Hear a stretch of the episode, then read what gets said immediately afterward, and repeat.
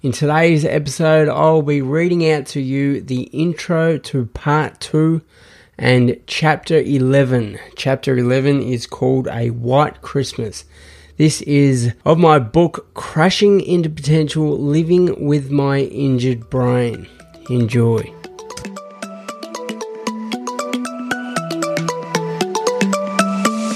Hey everyone, welcome back to the Crashing into Potential podcast, where I give you the latest tips and tricks to help you stay on top of your mental game. My name is Scott B. Harris, and I'm the author of the book Crashing into Potential Living with My Injured Brain. It's a memoir that was written and published after a dirt bike accident that nearly took my life. In season two of this podcast, I will be reading part two of my book. Part 2 outlines how I chose to overcome the adversity that I faced. Strap yourself in because the show is about to start.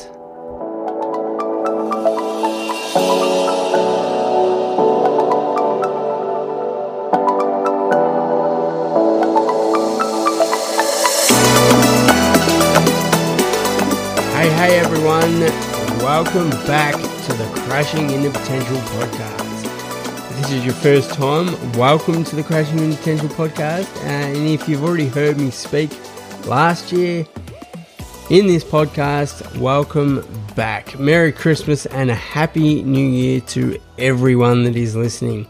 Welcome to 2021. What a year 2020 was, eh? Uh, I spent most of the year, I guess, as most as most people did, cooped up inside my home office upstairs, working away side by side with my partner Jasmine. Well, funny enough, 2020 actually turned out to be uh, a pretty bloody good year, and that was for a number of reasons. One being, uh, one being the launch of, of, of our VCAL literacy program in schools. Uh, another being the launch of this podcast, which I spent most of the year doing, which was uh, which was great, which is a great learning experience, which is really fun. And uh, there's another thing that 2020 brought to my life, and I will be waiting until uh, until the end of this season of the podcast, uh, after I've read the book, to tell you about this exciting news that I have for you. I'm not going to tell you now what that news is. You'll understand when I uh, when I tell you, you you'll understand why I waited that long. If you haven't already, hit like, hit follow, hit whatever you want on whatever social media you play with, and you can do so by searching for the injured brain the more support I get from my listeners, uh, the more value that I can bring to you in your life. Uh, on top of that, you can basically hit me up uh, anytime, any place, uh, wherever you are uh, in this world, I guess. Uh, and you will you'll hear back from me. Maybe not straight away, but I will try my hardest to get back to you ASAP. Without further ado, let's get into it. And as I was last year and as I am every year, I'm very, very grateful for everything that I have in my life. So, to start off, I want to show my gratitude to you taking the time out of your day to listen to what I have to say. You see, time is the most precious resource that we can never get back. So, I I really do appreciate you spending your most valuable asset listening to me share my story and share my wisdom and share everything I can to help you get the most out of your life. So, thank you very much. If you are reading along with me, you can turn to page 89, which is the first page of the introduction to part 2. The first thing I was asked when I entered rehab was what did I want to get out of my time there? What level would I set the bar? Slowly, I came to realize that the level at which we set the bar would ultimately determine the outcome. The first nugget of rehabilitation gold thrown at me was to, to do with goal setting. I caught it and I've been using it ever since. goal setting. That's it. It's so simple. Think of goals as a roadmap. If you don't know where you're going, you won't get there, or at least you may not take the quickest route. Setting and achieving goals have, be- have become a very big part of my life, and I truly believe that they are the reason I am where I am today. I also learned to set the bar high, aim for major goals with smaller ones along the way. When I look back at the time when I was 100% able in my body and mind, I could have and should have strived for a lot more in life. I should have strived to achieve more goals and set the bar high, as high as it would go. I truly believe that there are many people, most people in fact, who are not reaching their full potential. The bar is not set as high as it could be. My mission in life now is in, to encourage people to change their views on what they can achieve. With the with my inability to do many things, I still work hard to achieve as many as as I as I possibly can, and I believe others can do this too. Since my accident, I have met people in similar situations to my own who also wish they had had tried a little harder when they could have and strived a bit more when they had no barriers. I've met quadriplegics who wish they had been more active when they had the use of their limbs, amputees who wish they had have played more sport, and patients with injured brains who wish they had have tried harder at school so that, so that everything in life wasn't such a challenge now. I use the term barriers because that's all they are. I believe that these barriers can be overcome through the goals we set and achieve. We could talk about what could have and what should have been, and I wish this and I wish that, but the truth is, we can't change the past. So instead of infecting our minds with this negative and discouraging thinking, let's concentrate on what we can achieve. Let's concentrate on what we can still do and achieve. We're up to page 90. Before my accident, I was having the best year of my life. Then, all of a sudden, I was fighting for my life. From day dot, I was determined to get my life back, and that gave me direction. It was the reason I tried so hard and became motivated to make things work. Yes, I've come unstuck at times. Well, I've come unstuck for a long, long time, in fact, but I've always been heading towards the, towards one direction. After my accident, I set a life changing goal to travel the world solo. My desire to live life fully led me to enjoy or get through some of the most amazing experiences, which I would never have had otherwise. I gained confidence, found love, and rediscovered the abilities I thought I had lost.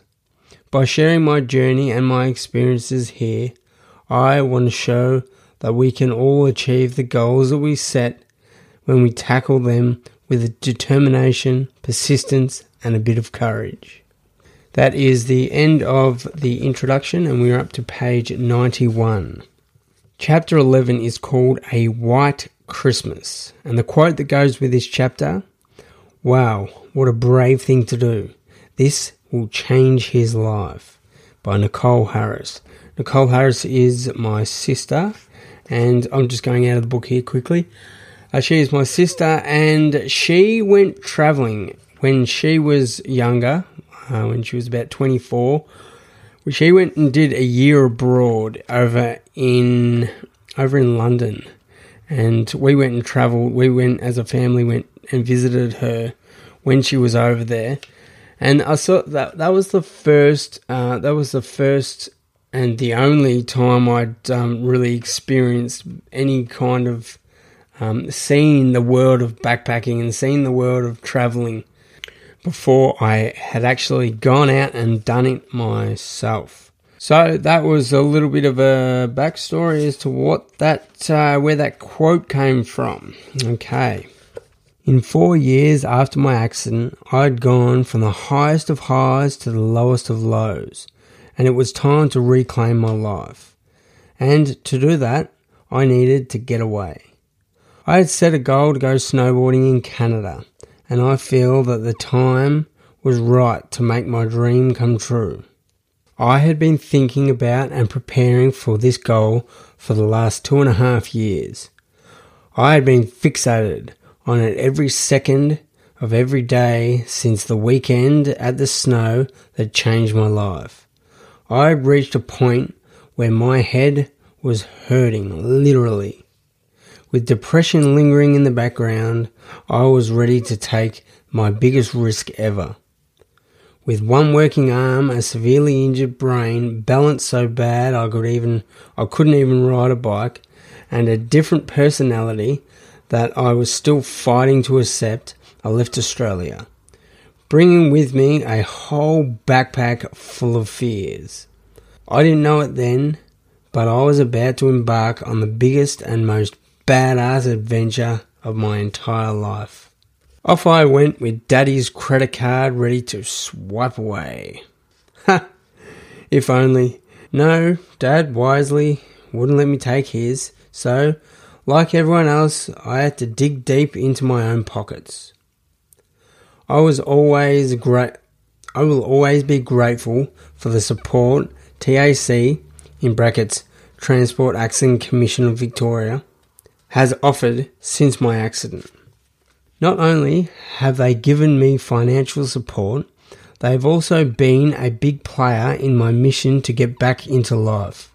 We are now on page 92. Since the day of my accident, my income was never jeopardised, thanks to TAC.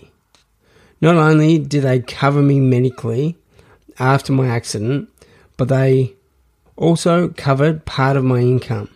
This meant that I was still able to support myself, even though my full time job was getting better. All of this was because I was riding a registered motorbike. Get this for luck. When I bought the bike, it came with full registration, which was due to run out a couple of months after I, I had my accident. If I hadn't been registered and I had decided not to bother because I was only riding in, in on a mate's farm, the bike would have not been covered by insurance. So many people out there who ride and drive unregistered vehicles are just playing with fire in a gas plant. Have you ever been in a paddock bomb? Yeah, they're just bombs ready to go off when you when you crash in the paddock. Without insurance, not many people would have been able to afford the care I need for the rest of my life. Now back to the cash situation. During my six months in hospital and for the next three and a half years in rehab, I didn't spend a cent. After all, besides the hospital gift, besides the hospital gift shop, uh, there's not much to spend your cash on, so you don't. So I left Australia with enough cash saved to keep me keep me going for a while, as long as I was careful. Now, when I going out of the book as well again, uh, when I was in hospital uh, for the first, well, when I was in hospital for for six months, I was still getting paid my wage, well, 80 percent of my wage, and I, I was I was not um, not spending absolutely nothing. So that that money just in the first six months started to uh, started to bank up, which was uh, which was very good. Which is another, all because of uh, TAC. So thanks. All right, back to the book. If you have ever been lucky enough to go to to go on an international flight, you will know how it works. You say your goodbyes at the gate, walk through a one-way entrance, and you're on your own. Well, I'll tell you. Th- I'll tell you that this is the most petrified I've ever been. I looked back at my parents after after I'd said goodbye, and Mum's face full of terror. She was concerned for the sa- safety of her youngest son, her youngest son with an injured brain, who was about about to go travelling on his own on the other side of the earth. The thought that must have run through her mind then would have been filled with anxiety in its most raw form. I later found out that, that as soon as I left, my family and supporters expected me to call within a matter of weeks, saying I was coming home because I just couldn't do it. Well, there's not a snowball's chance in hell that I would give up. We are now on page 93. I was determined to prove that I could do this on my own. I was on a mission to prove to myself that I was capable of living an independent life like everyone else. This was just another example of the pure determination that the accident pumped into my blood. The doors closing behind me were like the pages of a book. It was at the end of one chapter and the start of another. I was on my own, scared but excited.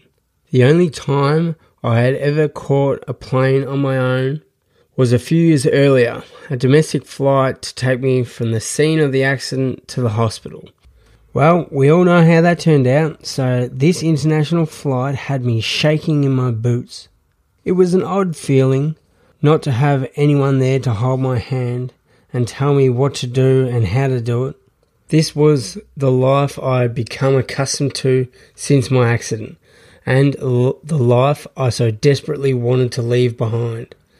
Once the nerves had settled, it felt great. I had to use all the tips and tricks that rehab had taught me to survive. The biggest threat was my memory. Not my long term or week to week memory, but my working memory, from second to second. Remembering where I put things was a real problem. I had bought a pair of cargo pants that had umpty nine pockets that buttoned up, all, all snap buttons, so I could open them with one hand. The hardest part was to remember which pocket I had put what in. I had to I had to make sure that everything important went into into pocket 1. Everything not as important went into pocket 2 and 3 and my wallet into my back pocket with a button done up. It was Im- it was important that I did everything the same every time as my injured brain thrives on repetition. It is the key to using my memory. Categorizing each item also meant that I only had to remember the categories that rather than where I put 10 different things. This is how rehab helped me to retrain my brain. Another threat to my trip was my cognitive dysfunction, which we had worked on endlessly during my rehab. Part and parcel with my cognitive dysfunction was my planning and organisation deficiency. This is one of the most challenging side effects of, an, of a brain injury. The experts at rehab knew this, so they set travelling tasks for me to do time and time again. This involved going into, out of, and around the city with a therapist to get me used to negotiating my own way around a concrete jungle. We are now on page 94. From my years in rehab, I also learned to take things one step at a time and not to miss any step along the way. It was no it was no good taking th- taking step 3 if I hadn't completed step step steps 1 and 2. For this reason, I decided that the, that the trip would work best if I concentrated on checkpoints, individual places I had to get to, or tasks I had to complete one at a time. Even now, breaking things down in this way helps me to manage complex tasks and st- stops me from getting overwhelmed. There was only a certain amount that my therapist could do for me. I had to take responsibility for myself, and traveling turned out to be the very best rehab I could have done for both my mental and physical abilities. I gave the custom officer a nervous smile and I couldn't get the words out quickly enough to answer her questions. Where are you going today, sir? I don't know. I don't know if she sounded like that. Where are you going? Where are you going? She didn't even have an American accent. Where are you going today, sir? Actually, that uh, maybe I'll put it. Yeah, I'll, she she. Let's say she had an American accent. Where are you going today, sir? I'm going to Canada on my trip around the world. I've been waiting for this moment for years, but I don't really have the time to tell you why. But trust me when I say I am shitting myself. Okay, well, have a good have a good trip, sir. Be safe. We touched down in New Zealand, where I transferred to an Air Canada flight. Sitting next, next to me was a lovely woman named Elizabeth and a young bloke named Harry. Harry was so pumped for me because after I told him my story, he decided that this trip would change my life. We got chatting, and before before you know it, half an hour had passed and we hadn't moved. We were chatting for about 45 minutes before we realised that the planes had still not taken off. Turns out we all had to leave the aircraft and take another. By this time, we were three and a half hours late, and catching the bus I had booked for my arrival in Vancouver was getting very close.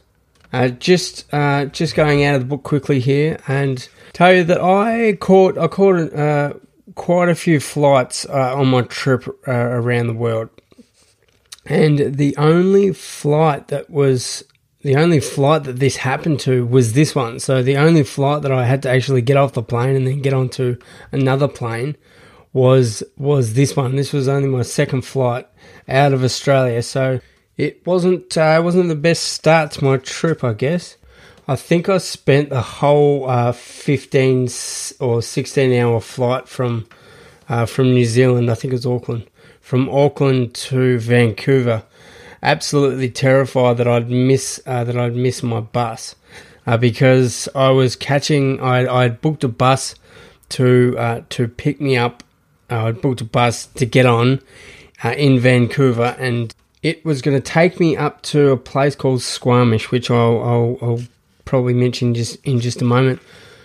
And uh, and yeah, I, I was just uh, I was I was stressing out because this I'd never done this before, and I was stressing out hard. And I I said something to the uh, to the flight attendant about how stressed I was, and the and Harry, the guy next to me, played along with it. Uh, not that I was playing along with anything, but he played along with me, I guess. And they they ended up moving us up uh, in the last, probably about the last half an hour, moved us up to first class so that we could get off first and that we could get our bags first and we could I could get to my bus. But when the plane touched down, my bags were still in the economy section, so they weren't coming out any quicker. I was just going to be able to get to the carousel quicker, uh, which uh, really didn't uh, didn't make any difference. But maybe the uh, the flight attendant was helping me uh, helping me not stress as much. Who knows? All right, back to the book. We touched down and panic set in. Wait, waiting, waiting at the luggage carousel, thinking that I would miss my bus. My frustration built up to a point where I was not thinking straight. Anxiety, amplified by my brain injury, started to cloud my vision and what I was going to do. This was not a great start to my trip. I got to Customs and the lady tore my bags apart, looking, in brackets, I thought in my anxious state, for anything that she could use to point the finger at me and send me home. I came to the realization that this was her job, and, cu- and customs officers everywhere were just trying to make the world a better place. I finally walked outside, missing my bus by about 45 minutes. One of the biggest discoveries I made on my trip was that the, made, the majority of people in most countries were willing to help me if I asked with a smile on my face. I told the guy at the coach line desk what had happened, and he said, Not to worry, eh? We'll just put you on the next one. Leaves in two hours. I was heading to a small town called Squamish, an hour and a half north of Vancouver, to stay with a family friend Joel and his French Canadian wife Mary Eve, and their young daughter Mia. Joel and Mary Eve had met while doing what I was about to do a snow season in the mountains going out of the book here. Uh, so Joel is uh, Joel is actually the um, the son of a couple that my parents became friends with after they had done a cruise. Uh, they had done a cruise once. Um, not can't remember where that cruise was, but they had done a cruise and they, they buddied up with, with this other couple and they have been now friends uh, for absolutely for, for, for years. So I went and stayed with Joel. I'd never met Joel before, but I went and stayed with him. Uh, I, would maybe emailed him or messaged him um, online a couple of times, but really it was going to be just a complete fresh. Um, it was a fresh introduction, and I remember when I when I when I got off the bus uh, when I was at Squamish, it was pitch black and I it was freezing cold because it was winter, and I didn't have any phone reception. I didn't have any way of contacting him. I had nothing, but uh, luckily for me, he uh, I'd sat there for oh, maybe five minutes, and then he ended up picking me up, coming around and picking me up, picking me up in his pickup, and we went back to back to their house. So that was my first little adventure, which wasn't really an adventure; it was a bus ride. But that was my first little uh, little snippet of uh, what travelling is going to be like. Okay, back to the book. When I finally arrived, it was nearly 10 p.m. Fresh Canadian air was filling my lungs, and I was excited, tired, but still excited. On my own at a bus stop, I was unable to believe where life had taken me. I had made it all the way to Canada. I had even made it to Squamish. I had done this on my own, without my mum or anyone else there to help me. Just as just as I was starting to understand that this was real, Joel arrived to pick me up and take me home to sleep off the jet lag. Going back out of the book here, uh, I, I, I, I, I traversed across the world a whole bunch of times uh, on this trip, and the only time I suffered from jet lag was on the first, the very, very, very first trip when I went to Canada, and that uh, I was in bed for for days because I just I had no energy at all because of what uh, what the jet lag had done to me. And then after that, after that, I never, I never, I never felt it again. It's kind of weird. Maybe it's like a uh, a virus that I became immune to. Hmm, who knows? Okay, back to the book. Mary Eve was pregnant and on leave from work, so she was able to help me with things like getting a phone SIM card and working out my next move. Having help was actually a bit of a trap because it meant I didn't have to fend for myself. In fact, it felt much like home with people doing things for me, but I was still very grateful for her help. Mary Eve knew a couple, Wayne and Joanne, who lived in Kamloops, the closest town to the mountain of Sun Peaks where I was heading, and they offered to put me up for the night. Okay, I was going to go stay with friends of friends who didn't know my existence until a couple of hours before I left. Okay, I'm going back out of the book again.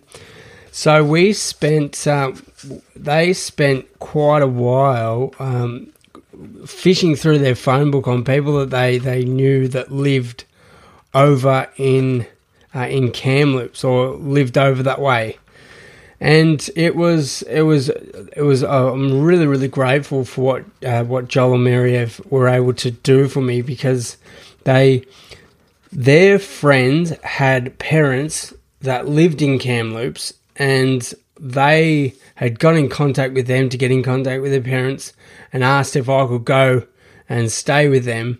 So I then made my way over to Kamloops. I caught the Greyhound bus over to Kamloops and yeah, that was, you know, I was only a few days into my trip and this was already starting to be such an exciting time. And then when I got over, I got over to Kamloops, Wayne was waiting for me in his pickup truck at the bus station.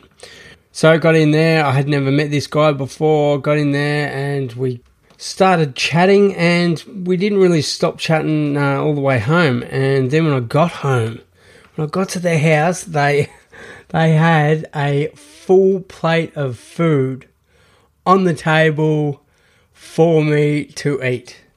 talk about friendly people. They say Canadians are, uh, friendly. The stereotypical uh, Canadian is, is, is a friendly person, but I tell you what, they are really friendly. And then I, so I slept at their house, and then the next day, instead of catching the bus up to the mountain, they took me up to the mountain. So they took me up to the mountain in their car, which was also awesome. Means that I didn't have to go and catch a bus up to a place that I'd never been before. And uh, they, they so they took me up there, and then they shouted me lunch. What the? How good's that? So we sat there and had lunch, and after that, they took me back to the hostel, which is where I booked a, a night to stay in. And that was it. That was the end of my very first week traveling the world. Okay, back to the book. We are now on page 96. I had chosen to go to Sun Peaks because the marketing director there, Annie Haight, had seen a post I had put on www.ski.com, an internet forum, and she was blown away by my story. She knew I was coming to Canada to help out with the adaptive with an adaptive organization and wanted me to be a part of the of adaptive sports at Sun Peaks in bracket ASP. She offered me a season pass for 100, 100 Canadian dollars.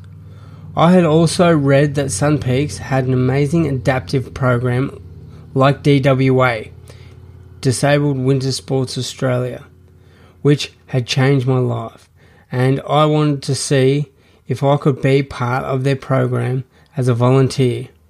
This was this was a real chance this was a real chance to give back. After a 5-hour bus trip, I arrived to be greeted by Wayne in his typical Canadian SUV. I climbed into his truck, ready to pinch myself to make sure I was not in a dream. I was still finding it hard to believe I was really in Canada. A roast dinner was waiting for me, and I was welcomed by these really nice, kind people into their home, 13,000 kilometres away from mine. Well, there you go. I told you that. Told you that story. I woke up the next day ready to figure out how to get up to the mountain when Wayne and Joanne, Joanne's ne- next move, blew me away.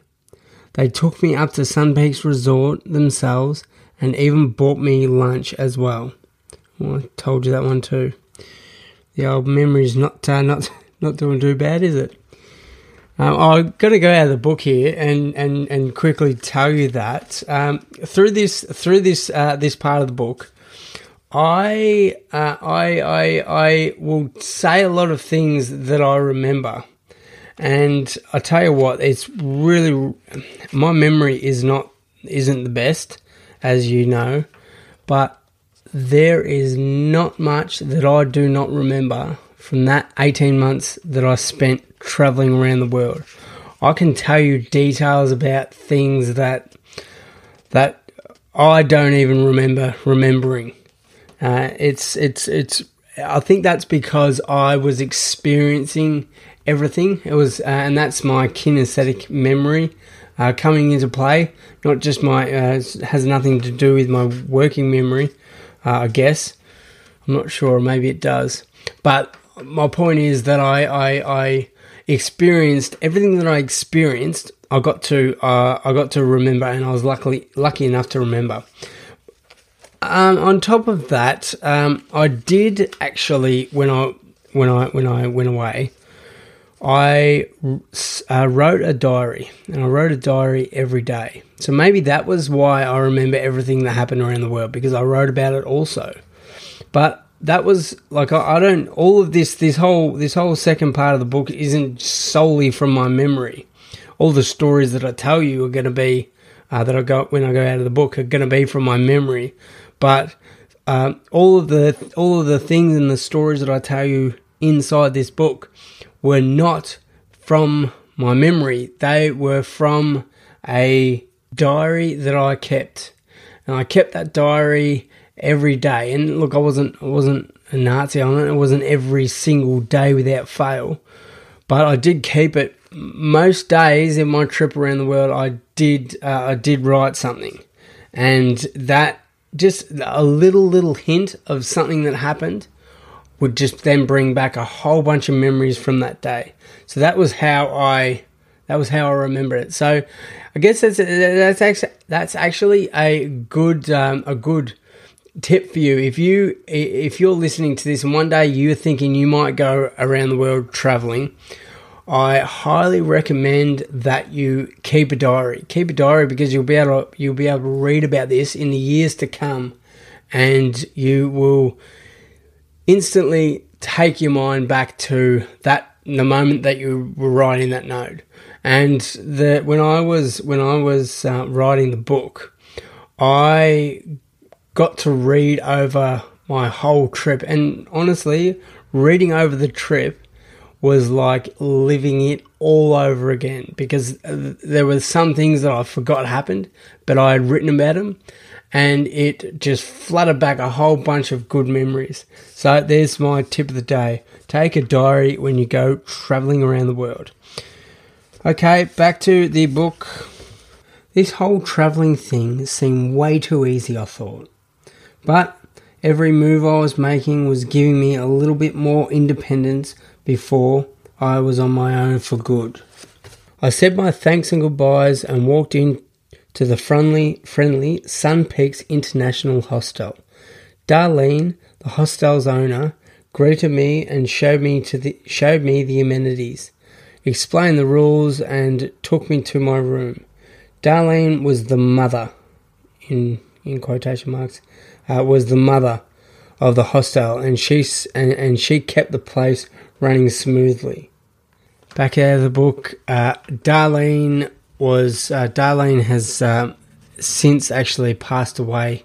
Unfortunately, um, she was such a such a caring because she a lot of people that went through the hostel were actually a lot of Australians, but there were a lot of travellers, and that she she she knew that a lot of them, this was their first time away from from home for such a period of time. So she was a very good, um, she was a very good uh, rock for a lot of people, and we really got along. I ended up spending, uh, uh, which I'm probably going to go into more, spending quite a little, lot of time at the hostel through that season, and uh, she, we we me, along with the other people that stayed there, formed uh, such a great, uh, such a great bond with her. So thanks, Mama D. We're thinking of you. Uh, we're thinking of you. Hope you're having a good time up there uh, in heaven, which is where we know you will be. All right, back to the book. After I settled in, I went down to the kitchen to get a coffee. This is the point where the world got a little bit smaller. The first friends I made there were two girls from two girls from Melbourne, Jen and Carly. Jen lived just 10 minutes drive from my house in Melbourne and Carly lived a couple of hours south in Geelong. Jen and Carly became two of my closest friends during my trip. Now, I'm going back out of the book again. So now Jen and Carly uh, have actually, they are actually we're talking, uh, we're talking like seven years later. Uh, they no eight years later. They are two of uh, two of my really good friends here in Melbourne, and Carly actually lives now on the same uh, in the same suburb as I do. So it's uh, that's that's that's just a really good thing to be able to share. And she's actually living with uh, her partner, who she met this exact season in 2013 at Sun Peaks. Uh, they met they met each other then, and they moved uh, came back to Australia and they started living together, and they're still living together and they're on, in my suburb, which I think is pretty cool. All right, back to the book. Names are my weakness, and knowing this, I decided to put their names into my phone and re, re in my phone to reinforce them in my memory. I had been doing this since I had left Australia, and it was working in a way. Most of the time, when I read over the names, I could picture the faces that went with them. Jen and Carly thought this was fascinating. So their questions began. I told them a little bit about my accident and what, what I was doing there in Canada. This intrigued them and they discovered my whole story by reading online on, by reading online newspaper articles about me and checking my Facebook page. They told me they found my journey amazing and truly inspiration. Truly an inspiration. This was the first time someone had discovered my full story without me chewing their ears off. Later that evening, I discovered that I was sharing a room with a bloke who, believe it or not, lived in Greensborough, the suburb next to my home. I had come to the other side of the globe to share a room with a neighbour. No wonder I didn't completely feel as if I was really travelling yet. On my first Canadian chairlift, I was in awe of the scenery. I was actually seeing pine trees covered in snow. The night before had dumped 58 centimetres of fresh snow, known as powder or pow in snow sports terms, and the whole mountain was full of it. For a good two handed snowboarder, powder is just heaven. But for an inexperienced one handed Aussie doing it for the first time, wow, just wow. This was certainly a step up from the bunny hill back home. About four days in, I met Sharon, the president of the not for profit organisation ASP, Adaptive Sports at Sun Peaks.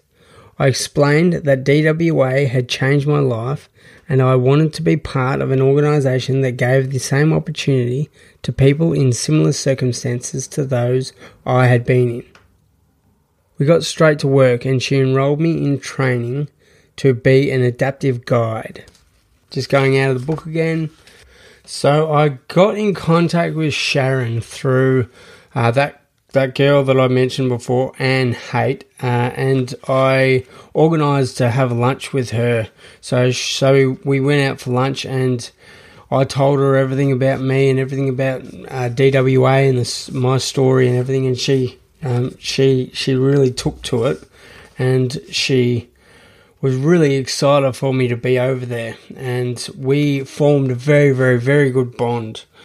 And she became uh, really my she was like my mum over in Canada, along with uh, Veronica Connors, who is an Australian lady that goes over every year with her husband to uh, to Sun Peaks and helps out with ASP, and they do uh, do they're, they're quite involved with it, which I I formed a very good bond with her as well. All right, back to the book. Until this meeting, I had been snowboarding every day on the hill, and I was starting to get better at controlling my turns and staying on my feet. I was confident enough now to go down the mountain with a participant.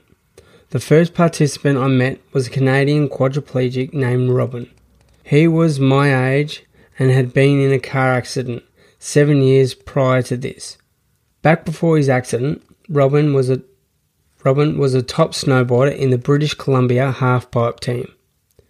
But he had not been on the snow since. I can clearly picture I can clearly picture the grin on his on his face after his first day on the on the on the sit ski. In brackets, a sit ski is used for people with lower limb difficulties, and we are now on page 98. I remember it. Um, I remember it well because I had the same same feeling a couple of years before. I had lunch with Robin and his his girlfriend Miranda and their family and shared my story with them. There was an instant connection between us. I knew from that moment on I loved the adaptive sports program at Sun Peaks. I had I did have one problem though. I couldn't exactly guide anyone on a sit ski as my arm problems meant I couldn't control them from from my snowboard. Instead, I became a tail gunner. In other words, I was crowd control. Two tail gunners followed behind on either side of a sit ski, protecting the participant say from say an out of control kid skiing nearby. My other job, which I took great pride in, was as the ASP photographer. Over the season, I took many photos of smiling participants, and looking back at pictures now still makes me so happy. Sorry. Uh, just going out of the book quickly, uh, I'm probably going to go into this uh, a bit more through the rest of the book uh, about my photography, and I uh, so I won't go on uh, too far into it now, but I will I will Uh, make an effort to put up uh, my travel photos on my web page. So if you want to go check check all them out, uh, you can go and have a look at at the show notes of each episode at www.scottbharris.com.au forward slash podcast and you can have a look at the show notes and have a look at the, the all of the pictures pictures that I took. All right, back to the book. In my mind, finding accommodation in a share house at Sun Peaks was going to be easy. Well, most people had booked accommodation prior, prior to coming. Not me. I was in the category of homeless, which may have been fine if I had a mate with me, like every other person on the mountain, but I was alone and housing was sacred. By not booking ahead, I had taken myself out of the sh- out of the shallow end of the pool and thrown myself headfirst into the deep end. This was the first time I had started to feel alone. This feeling grew as everyone moved out of the hostel and I felt very lonely. It was the beginning of a spiral downwards as I was super vulnerable since the accident. When things were going well, everything was fine, but when things were going bad, I felt much, much worse. My mind finds it hard to stop once it gets started. If everything is going great guns, my social anxiety is okay. But if something goes wrong, then social anxiety takes hold of me. A situation may occur that will lead to a negative thought, which will then lead to a negative emotion. The feelings should vanish. The feelings should vanish when I get over the situation. However, that's part of where my brain trips up. The feeling doesn't seem to vanish quite quite so quickly. You see, uh, the un- unwelcomed emotions feed back into my thoughts, which cause more bad feelings. We are on page 99. Once the cycle starts, it becomes like a train running in overdrive that is hard to pull up and stop. To this day, I find it difficult not to think tirelessly about things and not to hold on to things. I will grip onto I will grip on so tightly to some negative emotions that I won't let go. I've been known to hold on to things for years at a time. With my neuropsychologist, this is something I am working on on eradicating through the use of cognitive behavior therapy. While everyone was making lots of friends at the resort, I wasn't. This was partly because I was I wasn't working yet. I had applied for my working holiday visa before I left, but it failed to come through, so I was jobless and friendless. By about mid December, I was really starting to miss home.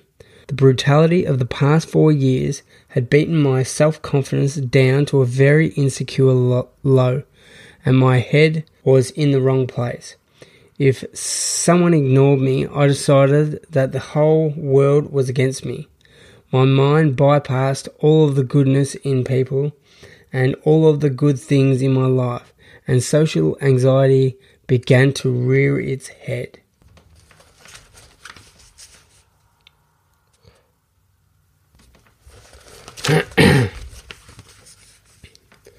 As Christmas came closer, the hostel rooms started to fill up. This meant that I had to find a house or I would be I would soon be spooning with the bears. I started to ask around. ASP put me in touch with a local real estate agent on the hill.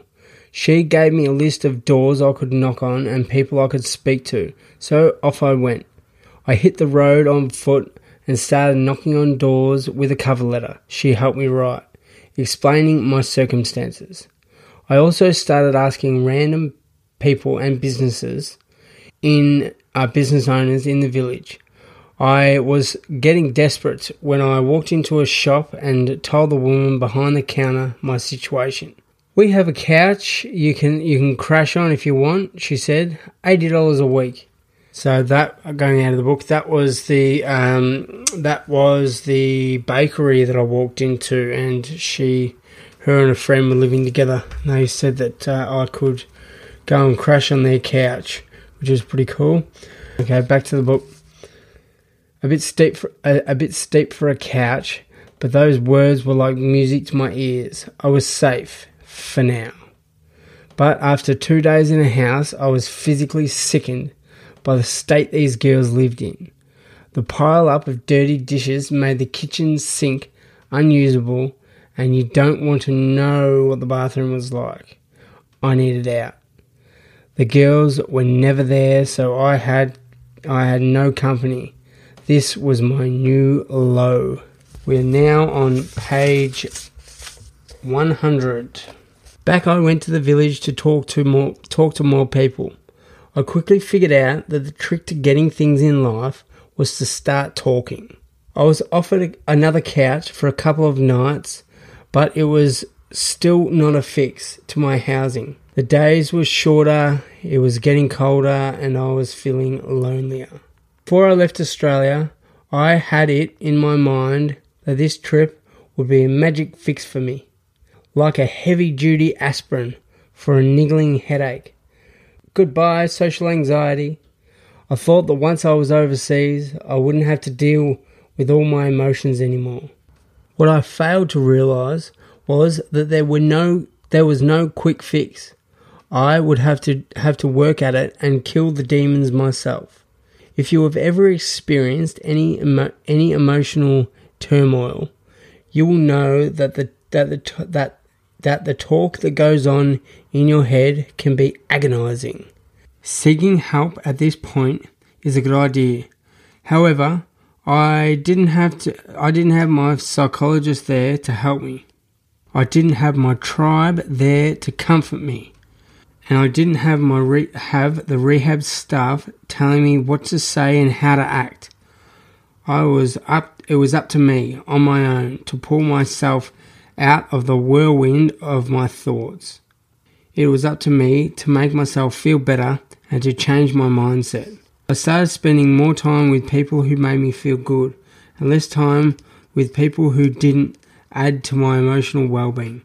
There are always there are always going to be people in our lives who don't like us and we may come up against them we may come up against adversity.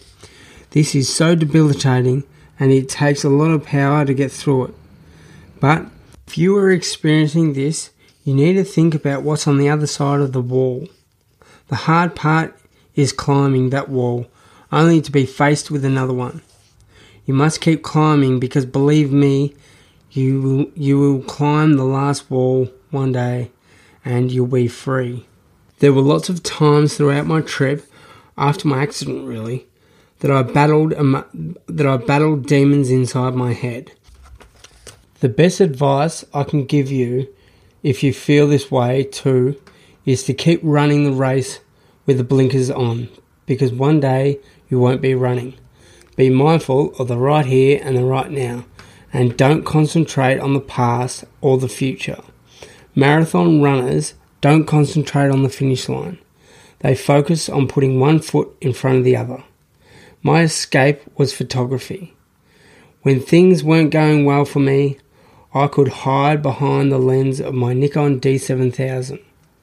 This was particularly important when I was getting when I wasn't getting the attention I thought I, I was entitled to. I decided that if people weren't play, weren't paying me attention, then they must they mustn't like me. This led to feelings of loneliness and a cycle of wanting attention. The feeling, the feel, then feeling lonely again. I believed that people I believed that people didn't like who I was, who I was because I had a brain injury. Whether whether this was justified or not was irrelevant to me.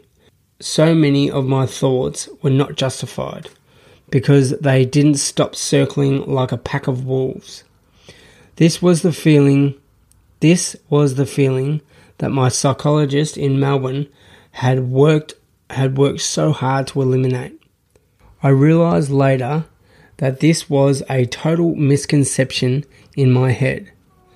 There were many there were many people who liked me and included me, but because I was concentrating so hard on what I didn't have, I was missing all of the positive things that I, that I did have. Photography was my way to close down my negative thoughts. When I was taking photos, I had a distraction and I was on my own, so the chance of saying something stupid to embarrass myself was nil. The more the more it worked for me, the more I, more I would do it. Photography ended up becoming a harmless hobby that took me away from some pretty brutal thoughts. It was a great tool to re- to relieve the pressure of my inner battles. I enjoyed going to Sun Peaks Terrain Park to shoot snaps of anyone doing anything. I discovered that this was this was a good way to make friends too. I got talking to to one dude there who was from Melbourne and believe it or not had gone to the same school as I did. He was 6 years younger than me, so I don't think we crossed paths then. But meeting him was like meeting an old mate because we had so much in common. Christmas could have been a really lonely time for my thoughts and me, but then I started getting invitations to parties. All of a sudden, I felt included in other in other people's lives. Jen and Carly had moved into a room in the staff accommodation and held a little Christmas Eve Christmas Eve dinner. Their room was barely big enough for two, let alone seven giant kids having a party. But we made do and had a great night with great company. At the end of part one, I had a picture of uh, of of the group of the of that that night, and I described it to you. So if you go back and listen to that episode, you will see that picture. But I'll, put that picture up in the show notes as well. All right, back into the book. Uh, this was my first white Christmas, and I really don't care how childish, childish this sounds. It was magical. To wake up on Christmas Day with snow covering the village was a far cry from a hot summer's, hot summer's day around the pool with Santa, in brackets, otherwise known as Dad. Okay, we are on page 102. Over the next week, I really discovered my passion for photography in the snow and bought a mini tripod. This meant that I could shoot at night without having to find a suitable face to sit the camera on. So, most nights during the week, that's what I did. I would get lost in the village behind the safety of my lens. My snowboarding was getting better each day. I was beginning to get on top of my emotions and I was starting to make make friends. I realized that 2013 was going to be a memorable year for me. That was the end of uh, that. There's the end of chapter 11. Now I'll quickly read out before I before I finish up. I'm going to quickly read out um, the first first paragraph of the next chapter again, like I did uh, in part one, just to help you understand that my reading skills are not what they sound like, uh, un, uh, not what they sound like when they're unedited. Okay, here we go. The new year came and it was it was time to move.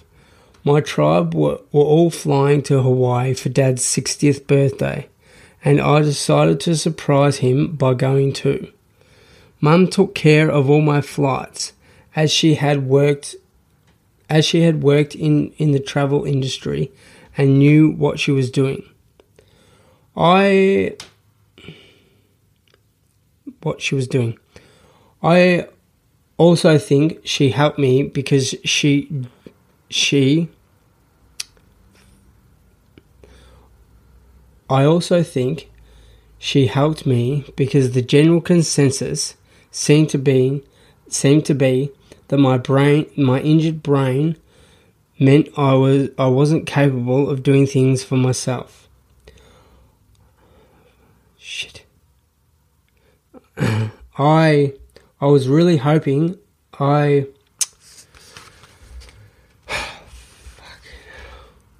I I was really hoping that my trip would change this perception. But with mum still holding my hand, it was a challenge. That was painful. I've been reading now for this uh, this chapter. This chapter has now taken me an hour, an hour and twenty three minutes to uh, to to get through. Uh, so I'm going to have to edit all that out. But it's uh, I've been so I've been reading for an hour, and my my brain is at the moment it pretty much it feels like it's fried. So that's it for that chapter. The next chapter is called Surprise, uh, and it's when I go to uh, when I go over to Hawaii. Um, that's it for this week. If uh, if you'd like to hit me up, as I said earlier, uh, you can you can find me at the Injured Brain. Type it in Facebook, type it in Instagram, Twitter, LinkedIn, uh, wherever you want type it in there and you'll find uh, you'll find me and you'll be able to connect with me and send me some love send me uh, send me send me a message or two uh, send me whatever you want to send me send me some send me some good vibes so next uh, next week when I'm reading out uh, maybe I'll maybe I'll read read better actually that's not going to happen because I've pre-recorded these so I've already recorded uh, next week sorry um, yeah, that's about it. Uh, I'm not going to keep rambling on. Until next week, uh, you do you and I'll do me. Stay real. Don't do anything that I wouldn't do. Um, be friendly to people. Uh, be very kind to your parents. Be very kind to your kids. Be very kind to your best friend. Um, oh, yes, one more thing pay it forward. Do something kind for somebody else this week, and the world will be a better place for you and me. Okay, that's it. I'm out. See ya. Thanks for tuning in to the Crashing Into Potential podcast. I really appreciate your support. You guys are the reason that I do this. So if you haven't already, hit me up at The Injured Brain wherever you get your social media fix. And please don't forget to rate, review, and share this podcast to help me spread my message far and wide. See you in the next episode.